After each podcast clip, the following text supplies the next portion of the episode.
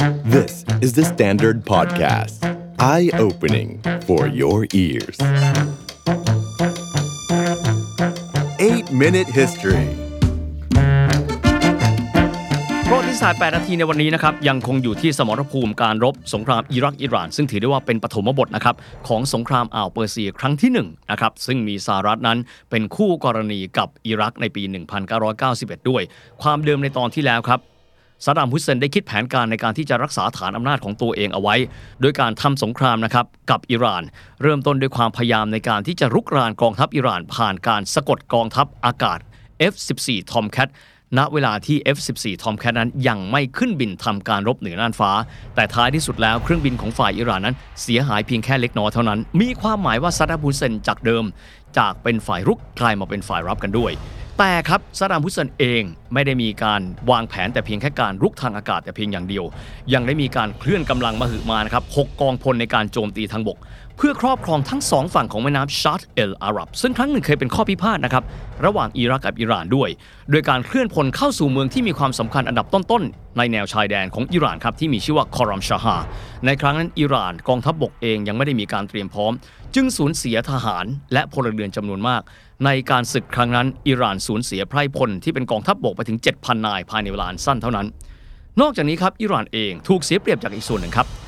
การรบระหว่างอิรักกับอิหร่านต้องยอมรับว่าณเวลานั้นอิหร่านเองถูกโดดเดี่ยวจากประเทศเพื่อนบ้าน ถึงแม้ว่าจะเป็นประเทศมุสลิมด้วยกัน มีความสัมพันธ์ที่ดีพอสมควรก่อนหน้านั้น แต่หลายฝ่ายมีความรู้สึกวิตกกังวลนะครับว่าอิหร่านอาจจะมีการส่งต่อ หรือว่าส่งออกโมเดล การปฏิวัติของผู้นำศาสนา ซึ่งเป็นนิกายชีอะดังนั้นเพื่อนบ้านในภูมิภาคตะวันออกกลาง รวมถึงนะครับพันธมิตรโลกตะวันตกเอง ดูเหมือนกับว่าจะไม่ได้มีใครที่ให้การสนับสนุนอิหร่านกันเลยนะครับ ปัญหาของกองทัพอิหร่านเป็นดังต่อไปนี้ครับ จากการที่พวกเขาไม่มีสหรัฐอเมริกาเป็นหลังพิง เวลาที่พวกเขาถูกโจมตีแล้ว อาวุธของพวกเขาสึกหรอไปค่อนข้างเยอะ พวกเขาไม่มีอะไหล่เพียงพอในการที่จะซ่อมอาวุธ เพราะว่าสหรัฐอเมริกาไม่ได้มีการให้การสนับสนุนอีกต่อไปแล้ว ดังนั้นพวกเขาจึงใช้วิธีการที่ยุทโธปกรณ์ต่างๆ นั้นกินกันเองหรือ cannibalize มีความหมายว่าเครื่องบินลำไหน รถถังคันใดก็ตามที่มีอะไหล่ที่ชำรุดและเสียหาย จะมีการไปถอดมาจากรถถังและเครื่องบินลำอื่น ในการที่จะมาทำให้ลำใดลำหนึ่ง หรือว่ารถถังคันใดคันหนึ่งนั้น สามารถที่ยังทำหน้าที่ในการรบต่อไปได้ แต่แน่นอนครับวิธีแบบนี้คือ cannibalization ยิ่งจะทำให้ยุทโธปกรณ์ของอิหร่านนั้น ยิ่งวันยิ่งมีขนาดเล็กลงเล็กลง นอกจากนี้ครับสหภาพโซเวียตและฝรั่งเศส ให้การสนับสนุนอิรักอย่างเต็มกำลังเลย สำหรับฝรั่งเศสนั้นให้การสนับสนุนเครื่องบินมิราชครับหลายฝูง ทั้งนี้เพื่อที่จะไปต่อกรกับ F-14 Tomcat ของอิหร่านให้ได้บนน่านฟ้า แต่ไม่เพียงเท่านั้นครับ การปฏิวัติในอิหร่าน และการสถาปนาสาธารณรัฐอิสลามอิหร่านนั้นทำให้ประเทศอาหรับิก ดังที่เราได้บอกไว้แล้ว มีความวิตกกังวลว่าอิหร่านจะส่งออกโมเดลนี้บั่นทอนเสถียรภาพการเมืองภายในของประเทศตัวเอง ดังนั้นประเทศเพื่อนบ้านนะครับของอิหร่านเองไม่ว่าจะเป็นซาอุดิอาระเบีย คูเวตจึงให้การสนับสนุนอิรัก โดยเฉพาะยิ่งเลยเรื่องของการเงินครับสารพันธมิตรของอิหร่านที่พอจะมีอยู่ครับ เป็นใครไปไม่ได้ครับ นอกจากกลุ่มของชาวเคิร์ดที่ถือได้ว่าเป็นเสี้ยนหนามอันใหญ่หลวงของซาดัมฮุเซนและก็อิรัก โดยต่อเนื่องเลย นอกเหนือไปจากนี้เขายังมีซีเรียครับ ซึ่งเป็นเพื่อนบ้านที่ติดกันกับอิรักซีกตะวันตก ซึ่งถือได้ว่าสำคัญกับอิรักเป็นอย่างยิ่งนะครับ เพราะถ้าหากว่าซีเรียนั้นเนี่ยมีการปิดช่องทางในการที่อิรักจะขนส่งน้ำมันไปยังทะเลเมดิเตอร์เรเนียน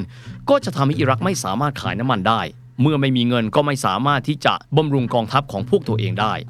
นอกเหนือไปจากนี้ครับ อิรักยังมีอาวุธลับอยู่หนึ่งอย่างครับ ก็คือพวกเขามีโรงไฟฟ้านิวเคลียร์ที่ฝรั่งเศส เคยสร้างเอาไว้ในทศวรรษที่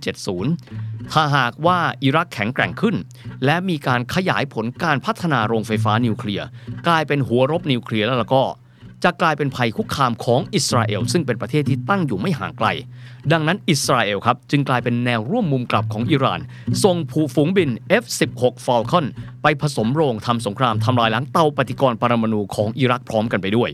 อย่างไรก็ตามครับ ความตั้งใจของซามฮุสเซน ที่จะจบสงครามโดยเร็ว โดยการโจมตีแบบ Blitzkrieg หรือว่าสายฟ้าแลบนั้น มันไม่เป็นไปตามที่เขาคิดเอาไว้ เพราะอิหร่านนั้นแข็งแกร่งกว่าที่พวกเขาคิดเอาไว้เยอะมาก แทนที่จะสามารถปิดจ็อบได้โดยง่าย ไม่ใช่ครับ สงครามยืดเยื้อไปอีกยาวนาน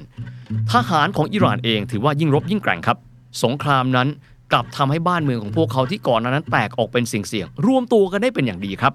ทหารหนุ่มของพวกเขาประจำการอย่างต่อเนื่อง พูดง่ายๆนะครับว่าด้วยพื้นฐานความทันสมัยของกองทัพที่พระเจ้าชาได้สร้างเอาไว้ก่อนที่พระองค์จะสวรรคต กลับมาแสดงแสนยานุภาพตอนที่พระองค์เนี่ยสละราชบัลลังก์ไปแล้ว นอกจากนี้ครับอิหร่านเองได้มีการหยิบยกเอายุทธวิธีที่ต้องบอกว่าอาจจะดูแล้วเชยในยุคนั้น ก็คือการขุดสนามเพาะเหมือนสงครามโลกครั้งที่หนึ่งครับเพื่อที่จะต้านทานการรุกรานของทหารบกของอิรัก ซึ่งถือได้ว่าเป็นยุทธศาสตร์ที่ลดความสูญเสียในฝั่งอิหร่านได้เป็นอย่างดี นอกเหนือไปจากนี้ครับอิหร่านยังสามารถที่จะมีแต้มต่อเหนืออิรักในบางพื้นที่เพราะพวกเขาประสานงานกับซีเรีย และชาวเคิร์ดที่อยู่ตอนเหนือ ปิดทางลำเลียงการส่งออกน้ำมันของอิรัก เป็นการตัดช่องทางการส่งออกน้ำมัน และทำให้พวกเขานั้น ไม่มีทรัพยากรทางเศรษฐกิจในการที่จะทำสงครามได้อย่างแข็งแกร่ง อิหร่านเองครับ จากการที่เริ่มต้นพวกเขาเป็นฝ่ายรับ เปลี่ยนมากลายเป็นฝ่ายรุก โดยเฉพาะเป็นฝ่ายที่ยันเข้าไปยังพื้นที่ของอิรักครับโดยเฉพาะในเมืองบัสราซึ่งถือเป็นเมืองสำคัญนะครับที่อิรักใช้ในการลำเลียงน้ำมันในการส่งออกทางใต้ของตัวเองผ่านอ่าวเปอร์เซีย สองปีกว่าหลังสงครามครับ นอกเหนือไปจากที่อิรักนั้นจะไม่สามารถที่จะยึดพื้นที่อิหร่านได้เลย อิหร่านกลับบุกเข้าไปทำสงครามในพื้นที่ของอิรัก จนกลายเป็นสงครามที่อยู่ในดินแดนของอิรักมากกว่าอิหร่าน จนกระทั่งจบสงครามเลยครับ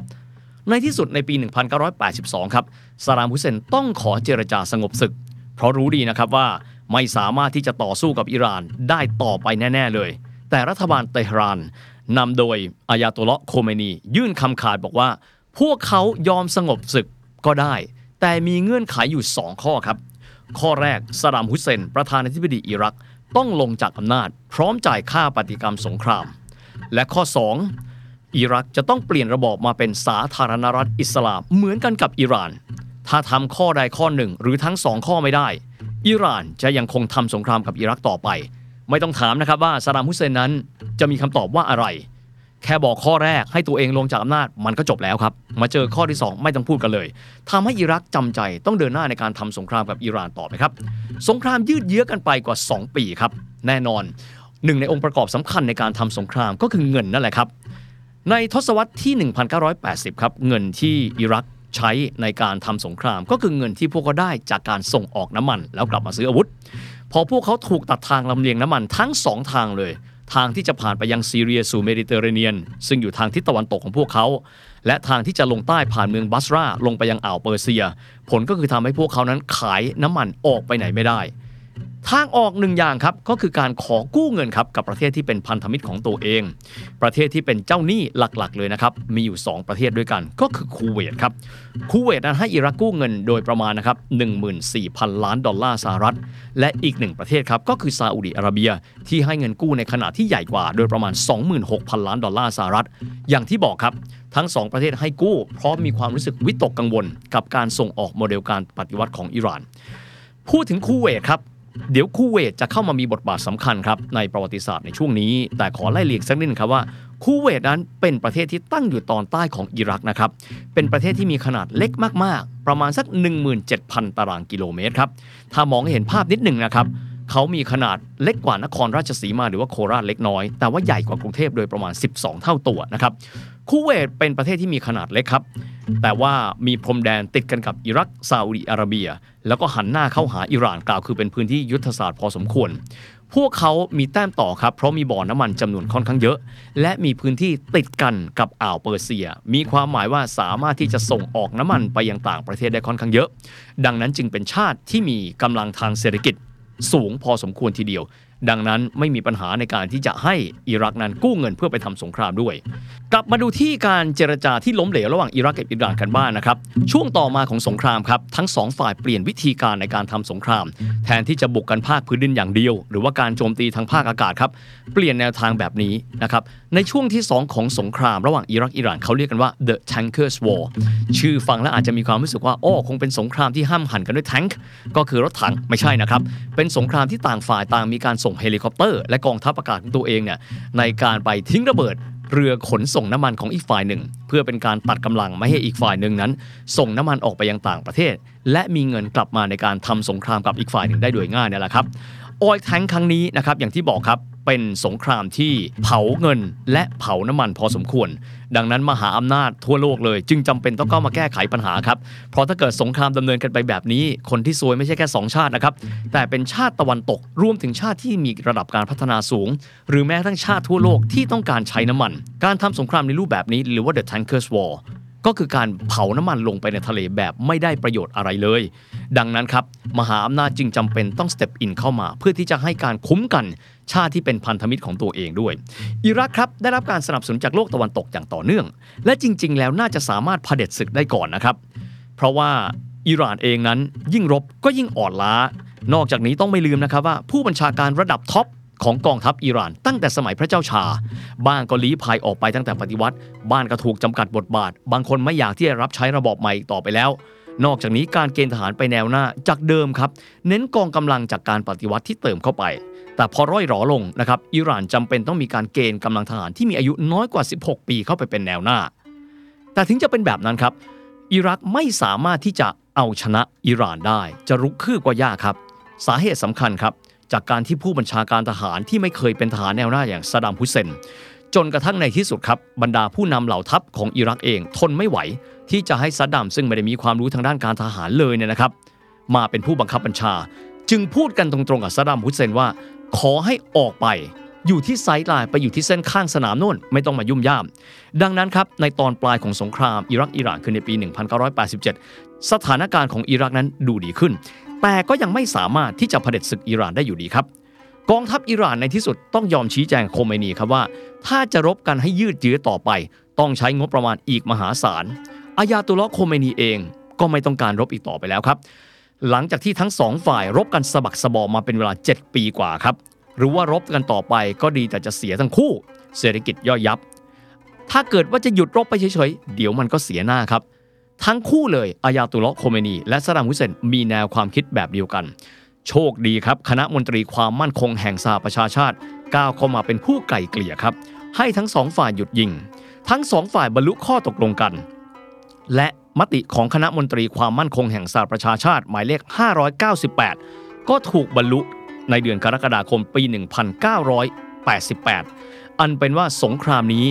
ยืดเยื้อยาวนานเป็นเวลา 7 ปี 4 เดือน เป็นสงครามที่มีแต่ความสูญเสีย มีความสูญเสียในแง่ของชีวิตประมาณ 1 ล้านคน ทั้งกำลังพลและพลเรือน แม้ว่าสงครามจะจบลงนะครับในปี 1988 ครับ แต่ว่าในเวลานั้น มันทำลายเศรษฐกิจของอิรักแบบย่อยยับ และไม่สามารถที่จะชำระหนี้ได้ และไม่มีวิแววที่พวกเขาจะสามารถชำระหนี้ได้ด้วยด้านหนึ่งครับซาดัมฮุสเซนคือผู้นำที่เหี้ยมโหดและกระหายสงคราม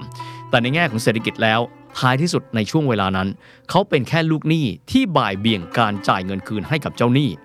และแน่นอนครับใครเป็นเจ้าหนี้ในสถานการณ์แบบนี้ ย่อมรู้สึกวิตกแน่นอน ดังนั้นประเทศที่เป็นเจ้าหนี้ เช่น กรณีที่เคยเอ่ยไปแล้วครับ14,000 ล้านดอลลาร์สหรัฐคือคูเวตจึงจำเป็นต้องมีการทวงถามเงินจากอิรักอย่างต่อเนื่อง เมื่ออิรักถูกทวงหนักเข้าครับ และไม่มีโอกาสในการที่จะชำระคืนได้สักเท่าไหร่ อิรักก็มองว่าประเทศเพื่อนบ้านนี้เนี่ยนะครับร่ำรวยก็จริง แต่ไม่มีแสนยานุภาพที่แข็งแกร่งในการปกป้องตัวเองสักนิด ว่าง่ายๆครับ เป็นเหมือนเศรษฐีมีทรัพย์สินมากมาย แต่บ้านไม่มีรอปภไม่มีมาตรการความปลอดภัย ดังนั้นสิ่งที่เขาตัดสินใจในเวลาต่อมา คือการตัดสินใจบุกประเทศคูเวต ที่ร่ำรวยกว่า แต่ไม่มีแสนยานุภาพ มิติทางความมั่นคง ถือว่าอ่อนด้อยกว่าอิรักอย่างมหาศาลและในเวลานั้นพวกเขาใช้เวลาเพียงแค่ 2 วัน ยึดครองคูเวตได้ทั้งประเทศโดยสมบูรณ์แบบ เป็นผู้ชายก็ฆ่า เป็นผู้หญิงก็ข่มขืน ในแง่ภาระหนี้ครับเมื่อคูเวตเป็นส่วนหนึ่งของอิรัก ภาระหนี้ที่มีอยู่มันก็จบลงโดยปริยายนี่แหละครับ และนี่ก็ถือได้ว่าเป็นชนวนในการที่จะนำไปสู่สงครามอ่าวเปอร์เซียครั้งที่หนึ่งที่สหรัฐอเมริกาและพันธมิตรอีก 36 ชาตินั้น รวมตัวกันในการประกาศสงครามกับอิรัก ก่อนหน้าที่เราจะเดินหน้าไปไล่เลียงนะครับการรุกรานคูเวตของอิรักนะครับอธิบายฟังสั้นๆนิดนึงครับว่ารัฐเล็ก ๆ ที่มีพื้นที่ประมาณ 17,000 ตารางกิโลเมตร อย่างคูเวตนี้เนี่ยมีที่มาอย่างไร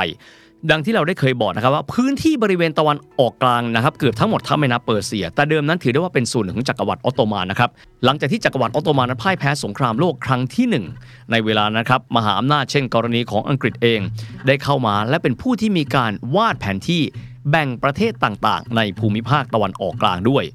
ทางด้านของจักรวรรดิบริเตนหรือว่า British Empire เองครับ มองดูแล้วว่าต้องการที่จะตัดทอนอำนาจของอิรัก ดังนั้นจึงได้ตัดพื้นที่เล็ก ๆ ทางตอนใต้ของอิรักนั้น ให้กลายมาเป็นประเทศเอกราชที่มีชื่อว่าคูเวตโดยที่มีเจ้าครองนครนะครับสายตระกูลนะครับอัลชาบา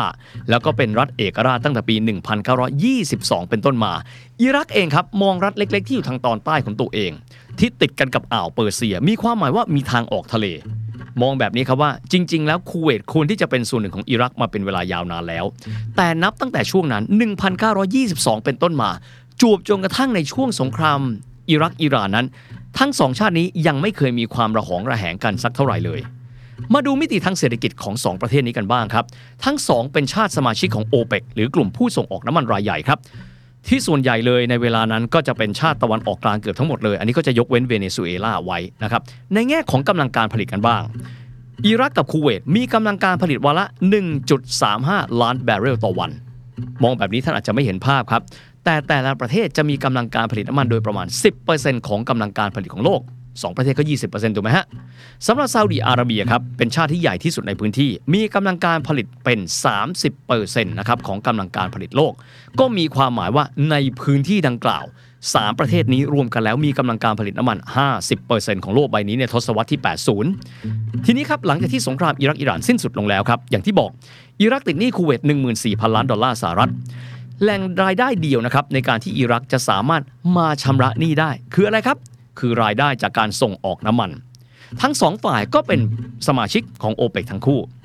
หัวข้อของการประชุมโอเปกในแต่ละครั้ง ถ้าใครติดตามข่าวเศรษฐกิจนะครับ จะรู้ว่า คือการกำหนดว่าจะมีการเพิ่มกำลังการผลิต หรือลดกำลังการผลิตน้ำมัน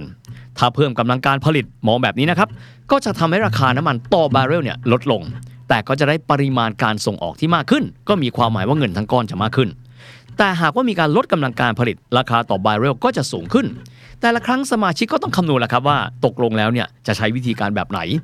ทีนี้หลังสงครามอิรักอิหร่านครับก็คือช่วงปี 1988-89 ทั้ง 2 ชาติผู้ผลิตหลักคือคูเวตกับอาหรับเอมิเรตส์ครับมองแบบนี้ต้องการเพิ่มกำลังการผลิตน้ำมัน จากเดิมนะครับอยู่ที่1ล้าน3แสน5หมื่นบาร์เรลต่อวัน เป็น 1.5 ล้านบาร์เรลต่อวัน ก็คือเพิ่มกำลังการผลิตประเทศละ 12%ซึ่งในเวลานั้นครับราคาน้ำมันอยู่ที่บาร์เรลละ 18 ดอลลาร์ แต่ถ้าเกิดทำแบบนั้นครับ ประเทศที่ยังไม่สามารถที่จะขุดน้ำมันขึ้นมาส่งออกได้เป็นปริมาณมากๆ และจำเป็นที่จะต้องให้ราคาน้ำมันนั้นทรงตัวอยู่ในระดับสูงอย่างอิรักนั้น จะมีรายได้เข้าสู่ประเทศนั้นน้อยลง อิรักเองครับ พยายามที่จะบอกว่า ขอให้มีการลดกำลังการผลิต เพื่อตัวเองจะได้สามารถที่จะมีกำไรกำไรจากการขายน้ำมัน ซึ่งในเวลานั้นพวกเขาขุดได้ค่อนข้างน้อย เพื่อที่จะได้สามารถหาเงินเข้ามาสู่ประเทศได้มากขึ้น แต่ในที่สุดครับคูเวตกับสหรัฐอาหรับเอมิเรตส์ดึงดันที่จะเพิ่มกำลังการผลิต ผลคือราคาน้ำมันในเวลานั้นค่อยๆ ลดลงครับจาก 18 ดอลลาร์ต่อแบเรลเหลือแค่ 11 ดอลลาร์ต่อแบเรลการที่ราคาน้ำมันลดลง 7 ดอลลาร์ต่อ1บาร์เรลส่งผลต่ออิรักอย่างมากครับ เพราะมีความหมายว่าพวกเขาจะมีกำไรน้อยลงจากการส่งออกปีละ 7,000 ล้านดอลลาร์ 7,000 ล้านดอลลาร์สำหรับอิรัก คืองบประมาณแผ่นดินทั้งปีของพวกเขา ไม่เพียงแต่แค่นั้นครับ บ่อน้ำมันรูมิเลีย ซึ่งเป็นบ่อน้ำมันที่ให้น้ำมันทั้งทางฝั่งคูเวตกับอิรัก อิรักอ้างว่าคูเวตใช้เทคโนโลยีในการสูบน้ำมันออกไปอย่างมหาศาล และขอให้คูเวตชดใช้น้ำมันจากบ่อนั้น รวมเป็นเงิน 10,000 ล้านดอลลาร์สหรัฐ แต่คูเวตซึ่งก่อนหน้านี้มีข้อพิพาทกันมาก่อนเรื่องราคาน้ำมันบอกว่ายอมจ่ายให้ก็ได้ ให้แค่ 500 ล้านดอลลาร์สหรัฐเท่านั้นเอง เมื่อเจอแรงแห่งการทวงหนี้ และความเห็นต่างครับ ในเรื่องประเด็นการผลิตน้ำมัน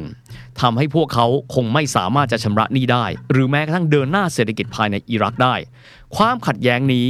เป็นความขัดแย้งที่ประชาคมโลกสามารถสัมผัสได้แล้วซาดัมฮุสเซนเองแสดงท่าทีว่าพร้อมจะระดมพลเคลื่อนลงไปยังชายแดนตะวันออกเฉียงใต้ ก็คือพรมแดนที่ติดกับคูเวตจนเป็นที่สังเกตได้ เรื่องนี้เองครับ รัฐบาลวอชิงตันมองสถานการณ์นี้ด้วยความวิตกนะครับ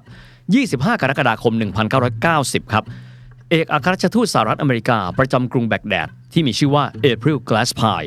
เข้าพบกับซาดามฮุเซน เพื่อขอคำอธิบายนะครับว่า อิรักเคลื่อนพลประชิดชายแดนทางด้านใต้จะรดพรมแดนคูเวตเพื่อวัตถุประสงค์อะไร จากบันทึกของทำเนียบขาวว่าด้วยประเด็นนี้นะครับซาดามฮุเซนอธิบายกับเอกอัครราชทูตแกลสพายบอกว่า มันเป็นความขัดแย้งทางประเด็นทางเศรษฐกิจเรื่องราคาน้ำมัน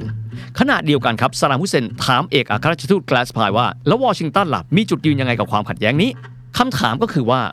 ซาดามฮุสเซนเองก็หวาดวิตกครับว่า ถ้าหากว่าชาติตะวันตกจะเข้ามาแทรกแซงความขัดแย้งระหว่างสองฝ่าย พวกเขาคงจะต้องประกาศสงครามกับสหรัฐอเมริกา จึงได้ถามเอกอัครราชทูตสหรัฐเข้าไปในเวลานั้นคำตอบของเอกอัครราชทูตเอพริลคลาสพายคือ ความสัมพันธ์ระหว่างสองชาติ คือสหรัฐและอิรักวางอยู่บนพื้นฐานของมิตรภาพ มิใช่การเผชิญหน้า วอชิงตันไม่มีความเห็นต่อความขัดแย้งระหว่างรัฐอาหรับด้วยกันเอง คืออิรักกับคูเวต นอกจากนี้ครับ เธอยังได้กล่าวกับซัดดัมฮุสเซนนะครับในเวลานั้นว่าสหรัฐนั้นไม่เคยมีแผนการที่จะก่อสงครามทางเศรษฐกิจกับอิรัก นอกจากนี้ครับในช่วงเวลานั้น รัฐมนตรีช่วยว่าการกระทรวงการต่างประเทศของสหรัฐคือจอห์นเคลลี่แถลงการต่อรัฐสภาสหรัฐว่า สหรัฐไม่มีข้อผูกมัดใดๆ ในการต้องเดินหน้าช่วยเหลือคูเวตในการป้องกันประเทศ ด้วยสาเหตุนี้เองครับ ที่มีความกระจ่างชัดในเดือนกรกฎาคมปี 1990ซาดามฮุสเซนจึงเชื่อว่า การรุกรานของเขาไม่น่าจะได้รับการตอบโต้จากโลกตะวันตก เพราะเขายึดหลักคำกล่าวของเอพริล g กลสพายและรัฐมนตรีช่วยต่างประเทศจอห์นเคลลี่ว่ามันคือไฟเขียวที่อิรัก สามารถบุกคูเวตได้ โดยที่สหรัฐอเมริกาจะไม่เข้ามาแทรกแซงดังนั้นครับหนึ่งสัปดาห์หลังจากนั้น 2 สิงหาคม 1990 หลังจากการพบกันระหว่างเอพริลกลสพายเอกอัครราชทูตสหรัฐ กับซาดามฮุเซนซาดามฮุเซนออกคำสั่งเคลื่อนพลบุกเข้าโจมตีคูเวต รัฐเล็กๆ ที่มีขนาดเล็กกว่าจังหวัดโคราชของไทย และใช้เวลาเพียงแค่ 2 วันยึดคูเวตได้ทั้งประเทศ ยึดคูเวตได้แล้วทำไมสหรัฐอเมริกาถึงได้แสดงออกซึ่งความไม่พอใจทำไมมหาอำนาจของโลกใบนี้รวมทั้งหมดแล้วในประเทศต่างๆ 37 ประเทศ รวมตัวกันในการตอบโต้กับซัดดัมฮุเซน และหลังจากนั้นเกิดอะไรขึ้นกับดุลยภาพทางการเมืองในภูมิภาค ตะวันออกกลาง เดี๋ยวตอนหน้าเรากลับมาไล่เรียงกันครับ The Standard Podcast. Eye opening for your ears.